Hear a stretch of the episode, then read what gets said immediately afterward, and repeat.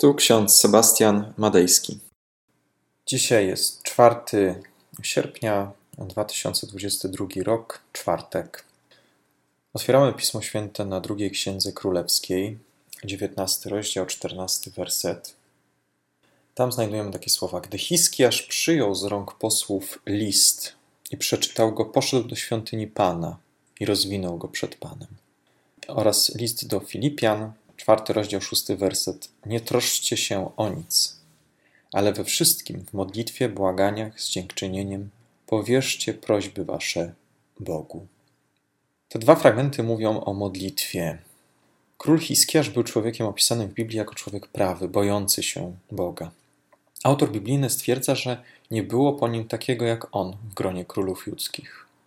W wersecie 6 18 rozdziału drugiej Księgi Królewskiej znajdujemy informację, że Hiskiarz był przywiązany do Pana, nie odstępował od Niego, przestrzegając przykazań, jakie Pan dał Mojżeszowi.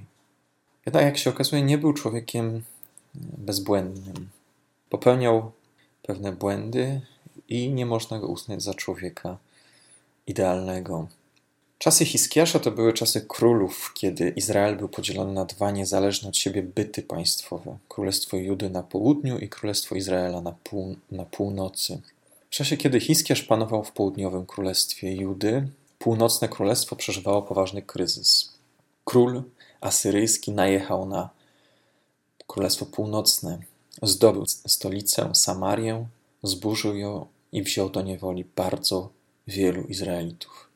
Hiskiasz słyszał o tych wieściach. Całe państwo północne upadło. Wielu uchodźców z państwa tego przybyło do Jerozolimy, do stolicy Judy, gdzie panował Hiskiasz. Król zorganizował im pomoc, dał pracę, dach nad głową. Jednak krwawa Asyria krótko zadowoliła się pożarciem Królestwa Północnego. Sanheryb, władca Asyryjczyków, chciał zdobyć Judę i jej stolicę Jerozolimę. Wtedy król judzki Hiskiarz wysłał do króla asyryjskiego do Lakisz poselstwo. Korzył się przed silniejszym władcą i błagał o łaskę. Asyryjczycy zażądali pieniędzy. Hiskiarz czytamy w Piśmie Świętym, że zabrał ze świątyni i pałacu całe złoto i srebro, aby tylko uchronić swój lud. Jednak król asyryjski okazał się człowiekiem fałszywym. Przyjął haracz, a jednocześnie wysłał w kierunku Jerozolimy potężną armię. Na jej czele stanął bardzo dumny wojownik, Rapszakę, który przed murami Jerozolimy drwił z króla Hiskiasza i z Boga Izraelskiego. Wtedy Hiskiasz rozdarł swoje szaty, co było znakiem smutku i gniewu jednocześnie. Oblekł się w wór pokutny, wszedł do świątyni i zaczął się modlić. Było to bardzo dramatyczne wydarzenie, bo za murami Jerozolimy stały wojska, które w każdej chwili mogły zaatakować Jerozolimę i zburzyć ją, tak jak uczyniły to wcześniej z Samarią.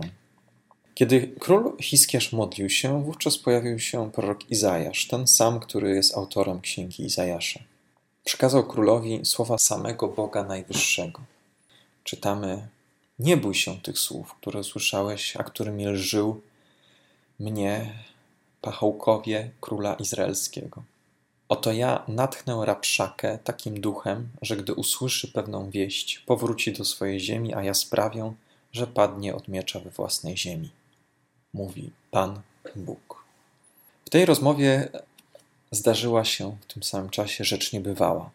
Asyryjczycy w istocie zaczęli pośpiesznie zbierać swoje namioty i machiny oblężnicze. Dotarła do nich wiadomość, że powstał bunt gdzieś w głębi ich kraju, i król asyryjski wzywa do odwrotu. Jednocześnie król Sanheryb nie omieszkał wysłać pełnego bluzg listu do Hiskiasza. Hiskiasz zaniósł ten list do świątyni i przeczytał jego treść przed Bogiem. Czytamy, że jeszcze tej samej nocy wyszedł anioł pański i pozbawił życia w obozie Asyryjczyków 185 tysięcy. Następnego dnia ci, którzy przeżyli, musieli uciekać, i tylko same trupy były wokół Jerozolimy. Bibliści spekulują, czy to była zaraza, czy może jakaś inna klęska, która dotknęła oblegające Jerozolimę wojska asyryjskie. Jedno jest pewne, w sytuacji, można powiedzieć, beznadziejnej, Hiskiarz zwrócił się do Boga z modlitwą. Początkowo szukał ludzkich sposobów, spróbował przekupstwa, jednak to nie odniosło skutku. Dopiero kiedy stracił całe srebro i całe złoto, kiedy stał się człowiekiem ubranym w wór pokutny, kiedy już nie miał żadnych, w cudzysłowie, ludzkich środków poradzenia sobie z problemem, zwrócił się do Boga. Jaki jest z tego wniosek? Przede wszystkim nie powinniśmy popełniać błędu Hiskiasza. Modlitwa i pokuta powinny iść razem w parze z działaniem. I tutaj taki cytat. Modlitwa nie zastępuje żadnego działania. Jest jednak takim działaniem, którego nie można niczym zastąpić. Napisał pochodzący ze Śląska Cieszyńskiego niemiecki duchowny i teolog luterański biskup Hans von Keller. Pomódlmy się. Łaskawy Panie i Boże, w Twoje ręce powierzamy wszelkie nasze problemy, nasze smutki, nasze troski. Ty przypominasz nam w swoim słowie, abyśmy się nie troszczyli o nic. Z każdą sprawą, z każdym dziękczynieniem przychodzimy do Ciebie, ponieważ wierzymy, że Ty jesteś Bogiem, który panuje nad nami, nad naszym życiem. W Twoje, Panie, ręce powierzamy się w ten dzisiejszy dzień, kierując się tym słowem, które do nas przemawia. Amen.